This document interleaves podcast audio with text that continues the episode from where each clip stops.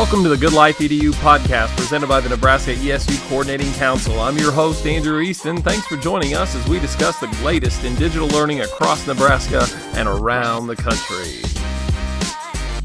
All right, I'd like to welcome everybody back for another episode of the Good Life EDU podcast. And I'm really geeked out this week uh, to be talking with Bill Pulte of ESU3 about cybersecurity, a topic that, as uh, Bill and I sit here, actually, we're at the Administrator Days conference in Kearney and a number of different conversations that I've had, side conversations in the hallway. Everyone is talking about cybersecurity, and to be quite honest with you, I personally don't know a whole heck of a lot. So I'm really grateful to Bill for joining us today on the pod so that we can get some messaging out about what's going on in our state uh, and just learn more about this hot topic in education. So, Bill, welcome to the podcast. Thank you. It's great to be here. Yeah, returner too. We had you on yeah for a, an episode about a year ago, which is Yep. terrific. And so, for those that don't know, you can give us a little bit of your backstory in education and the work that you're currently invested in right now at ESU three. Yeah. So I'm CIO at ESU3. I started my career in 1999 as a computer tech and then was Elkhorn Public Schools network administrator and then director of IT for Papillion La Vista and been at ESU now for three years. So although cybersecurity is one of these things that is becoming more talked about around the state, in my roles, it's been talked about for 18, 19 years quite a bit. So yeah, it's it's nice that we're seeing more more discussions around this. Yeah, and with that background knowledge, like you're saying, 18, 19 years of having these conversations, uh, for somebody that is like cybersecurity, I'm not really even sure what we're talking about here. Um, hackers or something, right? Can you give us a little context for that in an educational sense? Yeah, I think other industries have been concerned about this for several years banking and energy and some of those types of things. And we've seen those in the news. We saw the Colonial Pipeline and we saw, you know, we've seen these types of events happen. And education for a long time has said, well, they're not going to worry about us, it's not going to happen to us. And we've been blessed that it hasn't really happened in education until the last five years. We're just starting to see an uptick, and it kind of started in the college level um, and we saw some data breaches at the college level, and now we're starting to see more and more happen at the K 12 level as well. And so, when you talk about a data breach, what is it that these individuals are, are seeking? I just know we're saying data information. Like, what kind of information? What's the process with that a little bit? Yeah, I'm just curious to know more. Yeah, there, there are two main things that we hear about or we talk about, and sometimes those two things can be independent, but sometimes they can be related as well. So, you know, a data breach is you've got somebody in your network and they're just collecting information. So, we all run systems. We have payroll systems and we've got student information systems. We have those types of systems, and what kind of information can they collect from those? So that's the first one. And the second one is these ransomware attacks. And we've seen way more of those in the last couple years where they encrypt all your data and then they want a ransom to recover it. You know, $250,000 and we'll give you the key to recover this. Both are bad. I think that the ransomware is more noticeable. People see that and it becomes newsworthy. They do stories on it and stuff like that. But the other one can be just as dangerous if not even more dangerous, because you don't sometimes know what data ha- has been breached, what data is out there, and so both are concerning to me. Gosh, so if I'm hearing you right, you're saying that there's times where there's just this open window to whatever information the school is collecting ongoing, and, and schools might not even be aware of that. And then in other instances, yeah, it completely shuts things down, and you can't even get into your system, right? Yeah, absolutely. So. Uh, this is a, a stat that uh, in 2019, Tech Republic looked for six months at every data breach that got reported over a six month period. And they went back and looked at the investigations. And of all the data breaches they looked at, the smallest amount of time the bad actors were in the network was 43 days, and the longest amount of time was 890 days. So Wow. that's over two years of somebody being in your network collecting data that they could potentially sell off that they can use in other ways. So those are the concerning things. Like you don't even know if they're there or what's there, and they could be sitting there for two years. So yeah, that's alarming to a lot of network people. Oh, it's alarming to me too, learning about this going honestly. And we don't want this pod to necessarily be a scare tactics Right. pod, but but you do have to raise your awareness. And, and as you're saying over the past five years, it sounds like things have escalated, and so it's important that we uh, are having these conversations and being a little more intentional in what we can do to, to help prevent this. And so uh, I know you presented over the course of these administrator days on this topic, and you were sharing with me a little bit before we started recording about kind of the four steps. Yep. Um, and so if you could share a little bit more of that with our listenership, that would be cool to learn about. Yeah. So the, the first one is just getting into the network. And this is where the user can play such an important role because – a lot of times when these come in, you know, we think of a, a hacker sitting somewhere doing what they call brute force attacks where they're just trying to get in. And it does happen that way, but that's not the most concerning to a lot of CIOs and network administrators. The concerning part is how many come in because somebody clicked on an email link. That is probably the most common. People get an email, they don't realize it, they click on the link, and now they've infected their machine, and then it can kind of spread from there. The other one is they call social engineering which would be you get an email from me that says, hey, you need to update your Amazon account. And it looks like an Amazon email. But when you go to the website, it's not Amazon. And I ask you now for your username and your password and your credit card information and all that kind of stuff. You put it in thinking you're entering it into Amazon's website. Well, you're you're just putting it into a website that I built and now I've collected all your information. So, those are the three ways that we get concerned with people getting into the network. And again, that's where the average user can be diligent about what they're doing. And we know that we need training around the state. We need training with teachers and paras and everybody who has a computer or an account on your network probably needs some training around some of this so they know what they're looking for. Gosh, that's really interesting. And so if you could give me then like the, the second part of this like anatomy for the attack. Yeah. So once they're in your network, the second thing they're going to do is they're doing a lot of what I call evaluating your network. So they are just scanning for things like if you've got a finance system, they might be just scanning, hey, what ports do you have open? But also they could be looking at if they're on a computer, what account credentials does this person use to log into that accounting system? That's what they're doing. They're just collecting information. And when I said that that study 43 to 890 days, you know, the people that were in for 890 days, that's what they were doing. They were just they were just sitting there evaluating the network. Where can we do some damage, but also what information can we collect? Oh, I've got a finance system over here that's got social security numbers in it. I'm going to pull all those social security numbers and sell them on the dark web. That's what they're doing in step two, and that process can last a long time. And I think that's part of what concerns a lot of tech people is just the fact that you don't know if they're there. So you don't know what's happening right. while they're in there. And then the, the third step there is the privilege escalation. And this is the idea that this person may not have rights to a certain system, but the bad actors might use some sort of uh, script or some sort of backdoor to, to do what they call privilege escalation, where they give that account more privileges than what they probably should have. And then once that's done, that's when you've got a little bit of mayhem, right? Because that's when they can say, okay, we're going to collect this information, we're going to sell it, or we're going to you know they say the bomb's going to go off where you've got ransomware and that's what you saw with like colonial pipeline. Right. Now every computer and every server is completely encrypted and then they say well if you pay us you know x amount of dollars you can get your data back. What i think is interesting i heard something a couple weeks ago that one of the things these bad actors are looking for when they're in your network evaluating is they're looking for insurance information because a lot of people have cybersecurity insurance and in your policy it will say how much money you're covered for with ransomware. So then if wow. they know that amount, then they know what to ask for when the ransom goes off. So if you're covered for 500,000, they know well, let's ask for a million and then we can work from there, but they they know where to start. And I hadn't even thought about that until just 2 weeks ago. Gosh. So, and thanks for walking us through those steps. Everything from just to kind of reiterate this, right? Like how they get in, and then what they do initially to kind of assess the system before giving themselves additional privileges, right? right. Is what you were saying, yep. to a point where then they're able to shut the whole thing down, and uh, that's it's kind of terrifying to right. think that they're even setting their own you know ransom numbers according to what they have access to behind the scenes. Yep. Uh, and so what is going on in Nebraska? Help us with all this. We talked a little bit about insurance. I know there's been some efforts uh, at the state level to just get some more information with ALICAP survey and, and things like that. So, yeah, can you speak to kind of where we are in our lines of defense against these uh, attacks? Yeah, so ESU 3, for instance, is an ALICAP district, and we have several other insurance companies that are doing a little bit of the same stuff where they are they're sending out a questionnaire just to to assess how prepared districts are for something like this.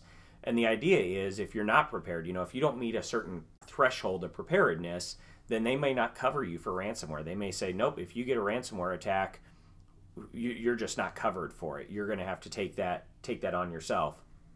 And I think that that's bringing an awareness to a lot of people. Like, what are we doing for these systems and, and what should we be putting in place? The ALICAP survey had 13 questions on it. It's due back by uh, August 15th, I believe. And their questions all the way from do you provide two factor authentication for every email account? And so we've been having conversations, the, the networks teams across the state have been having conversations with ALICAP about what do you mean every account? Like, are you talking students too? And they're saying, yeah, we want to know if you have two factor authentication on students. And, and, think about that as, a, as an ex teacher, you know? Right. If you got a, a second grader or a third grader who has email, how are you going to, if you got 30 kids or 25 kids in a class, how are you going to do two factor authentication with all those students? I mean, that's, that's probably not going to happen on a, it's probably not going to be very effective. But you could say, well, maybe we need to put this on every staff member. And not very many districts have done this for every staff member. They've said, we're going to put it on critical accounts, we're going to put it on IT staff, and we're going to put it on business staff and principals. But they haven't done two factor or multi factor authentication for a teacher account or a para account. And maybe this is going to provide the impetus to say, okay, yeah, we, we need to be doing more of this. The one thing I, it was probably 2010 or 11, I did a NETA presentation and the gist behind this was the fact that, you know, as you increase security, you decrease usability a little bit. Yeah. You know, it's, and it's trying to find that balance where you're not making the system so secure it's not usable, but also making it secure enough that you feel comfortable with your protections. And I think that we're starting to have those. ALICAP survey is providing an opportunity to have those conversations with superintendents and school boards and uh, principals and other people across the state, which I'm thankful for. It's it's been a conversation that IT groups have been wanting to have for a long time. yeah, and probably we're solely responsible for for a long time. Right. Yeah. So that I'm glad you said that because I that was the point I used when I started my presentation this morning. Is the fact that for years cybersecurity has been thought of as a function of IT, and sometimes it has almost felt like we're, we're swimming upstream like people are working against us you know we we do things in such a way to make life easier for people using the systems but it's making it less secure and so i think a lot of people are excited to start having these conversations and what can we do as a state and personally for me as an esu what can we be providing to our districts to enhance the security they're doing and what they're doing with it and if it's training you know, any of those types of things. I gave the example, you know, we have a requirement to do bloodborne pathogens training every year and, and you know, some of those types of things. I would love to see a cybersecurity training as a required training. And I get that 30 or 45 minutes is not easy for everybody to take that time, but I think the benefit can outweigh that 45 minutes that would, would go into that each year. Yeah, gosh. Well, and there's so much. Okay, I feel like I have three or four things I want to like double back to and, and talk about here.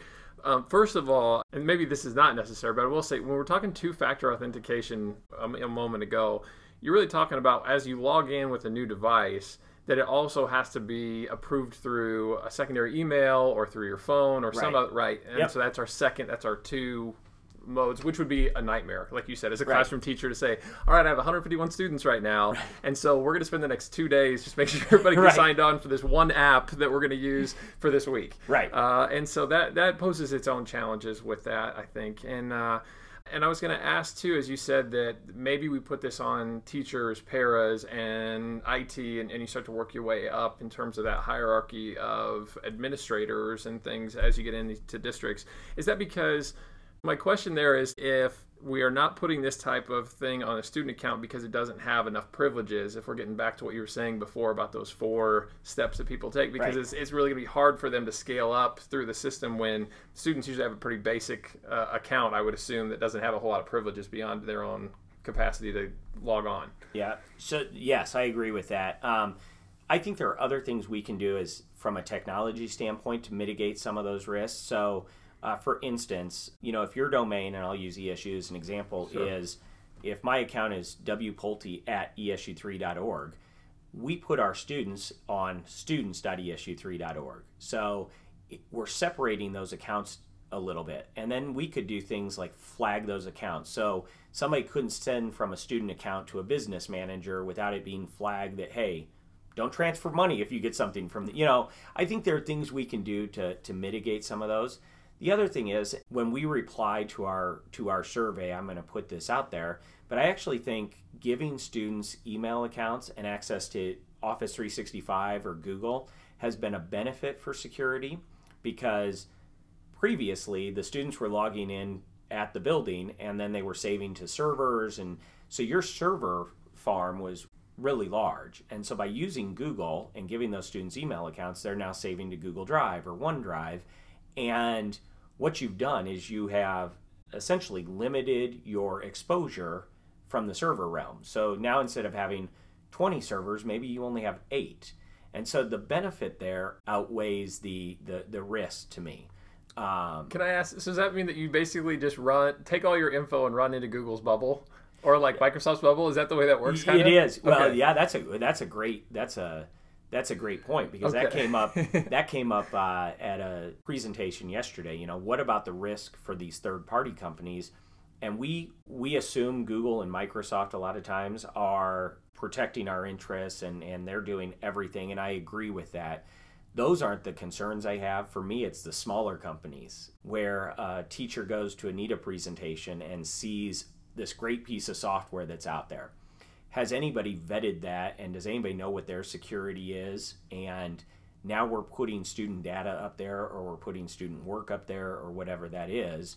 Has anybody actually looked at, at that company and is it a reputable source to put that stuff? So yes i agree with your point although i, I lose less sleep over the googles and the hmm. microsofts than i do some random company that somebody found at a conference at some point yeah uh, oh that makes total sense and i know just from my own time in the classroom, even the you and you alluded to it earlier. That whole this would be a really great tool for my students to use tomorrow. And if I have to wait to get it approved, it might be two to three weeks. And at that right. point, we're already kind of past the window. And I just learned about it. I'm really excited. Right. So you hate to squash some of those. But at the same time, there's a desire, I think, then from a practitioner standpoint to say, well, then just give me a list. Can you not just put together a, a simple list of all of these different? And that's almost impossible, right? Because, at least from my perspective too, what little I know about this, because uh, there are so many tools, there's so many apps, there's so many different places that teachers are pointing students, and in the midst of all that, uh, those settings change. Uh, and so, what might be safe today, all of a sudden, if a company has a change of ownership or a change of policy, and now they're going to start pulling cookies and find out information, you can't got to be at least 13. You know, right. Like, like, there's all these different things that are really difficult to stay on top of for the 400, you know, however many are out there, right? right. So this poses a really uh, big challenge without having something like a Google, I would imagine, or Microsoft as your authentication into those, right? Uh, right? Am I? No, you're 100 okay. percent correct. And the largest districts in the state have done a little bit of that, right? The the Lincoln Public Schools have said, hey, we're going to create a list of things that meet what we want to do with student data privacy and, and all those types of things. But they have the manpower to look at some of those and it's not always possible for every district to do that and that's the it's the unique challenge we have in nebraska just because we do have you know we've got school districts that have 65,000 kids all the way down to 100 kids and not everybody has the same manpower to, to deal with some of this stuff so then I'll ask, I guess, let's say that I am a smaller district or mm-hmm. one that you could be a large district too and still not sure. have the manpower right. to, to, keep up with this uh, monumental task. Uh, you could certainly look at what LPS is done, mm-hmm. right, and access that. And then I also know Common Sense Media is a place where. I mean, it might not be the end all be all for rating those those types of right. things, but there is some information there uh, mm-hmm. uh, to kind of start. Where um, would you rank those, or what else could you point people to as maybe they're listening to this and looking to get started? Yeah, I, I cheated off Lincoln quite a bit when I was in a district, right? I they yeah. I, they had done some of that work, so I could just use that and go to their site and and do that. Uh, Common Sense Media, I think, is a great place to start as well. I, I would personally like to see, just in general around cybersecurity, uh, a larger initiative with ESUs to bring some of this data in and then also on the training, you know, help build some of these cybersecurity trainings or at least partner with companies that do it there are good companies out there. Proofpoint is one, KnowBe4 is one that provides some of these trainings. And I think ESUs can help vet some of those and help districts understand hey, this is a, a great one to use. Uh, somebody who was in my session brought up the fact that, hey, I'm not a full time uh, tech coordinator, I teach as well, you know, so. Yeah. How do you balance that? How do you, well, I got lesson plans to do tomorrow, but I also have, you know, these trainings that I want to go through. So I, I think that we need to, to even crowdsource this a little bit and not rely on each district having to do their own thing, but maybe if one district does something or an ESU does something, we can share that. I, I think we're going to have to do some of that with this cybersecurity. Uh, and so those conversations are happening right now mm-hmm. at the ESU level. Yep. Yeah, we're having discussions. Early in the spring, we got brought into several of the ESUs got it brought into a conversation around Proofpoint and purchasing it for every teacher in the state and my concern with that was that you've got districts who are already doing some of this stuff, and and you really want to go against that. And that's kind of where I am. I would like, I'd rather have us sit down and do things right as opposed to just doing things quickly. Um, I think sometimes we're we lean towards doing things quickly because we've known for years that cybersecurity could be a problem, and so we're like, well, we've got attention to it. Let's put some money at it and get it fixed. I would rather spend a year doing it right than do something quickly in in the next two months that's going to have to be undone down the road. Right, because when you're undoing that, you're undoing it times the what 144 different districts right. you have across the state, yep. which is it, its own task. Yeah, uh, and so it's great that there's yeah just that level of thoughtfulness and intentionality, and that the conversation's already being had, and it sounds like with this Proofpoint that you've like found a potential partner in some of mm-hmm. those efforts, uh, and so that's good to know given the serious nature of this, and as you said, that it's something that seems to be kind of on the rise and a hot topic. So what? Uh, I'm novice at all this, right? What am I not asking? What's something that maybe uh, we should touch upon in this conversation that we haven't? So yeah, so my my point this morning, and I think it's a good one, but it's it's not the whole story, right? Is that this can't be just a function of IT. That being said, there are functions of IT that need to be looked at. There's a whole section on the questionnaire about backups, for instance. And I think every district needs to look at what they're doing for backups and make sure that they're hitting a certain security um, and that they're hitting a certain level with those backups. I also think, and this goes back to an ESU, for instance, we're currently looking at a, a backup solution that can do multi tenancy. So, a backup solution, what that means is that multiple districts could use it. So, we put it in, and then a district that maybe doesn't have a backup solution, we could just carve out space and they could back up to our backup solution. So, I think those are the types of things yes, I think it's important for these conversations to be had with a lot of people, but I think IT people also need to look at some of the technical solutions they have in place and make sure that they meet certain requirements. Backups are just a one example. I also think we need to look at how we're storing data and where it's being stored. And, and a perfect example I can give is a lot of people on job applications are still asking for social security number and then they're storing that data you know they might have a third party company who stores that data do we really need social security number on a job application? We're going to get that later after they're hired. Do we really need that? And do we really want the risk of storing that on a third party system? So that's just one example of places I think we need to start having conversations about what are we collecting, how are we storing it, and that's not one that you need every teacher involved in, but business managers need to be involved in that. Uh, CFOs, if you've got them, I mean, those are the types of people who need to be having those conversations. So that's more work that needs to happen as outside of just the regular training and the everyday stuff as well.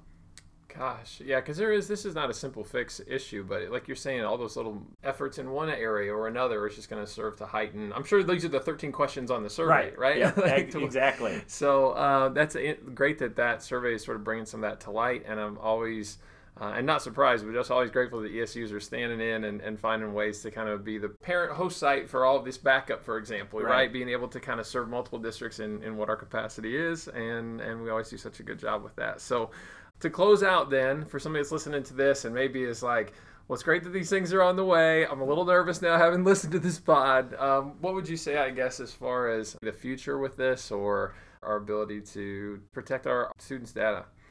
So I'm going to leave with uh, the fact that the, our insurance rep, when we had a conversation with her, said that there have been four network breaches in the state of Nebraska. So it's here, and the, the threat is real. But that being said, all four of those have recovered from their their breach. All four of them have gone through the process. So if it happens, there are things you can do afterwards. Our goal now is so that it doesn't go from 4 to 5. And I think that's the work that's being done.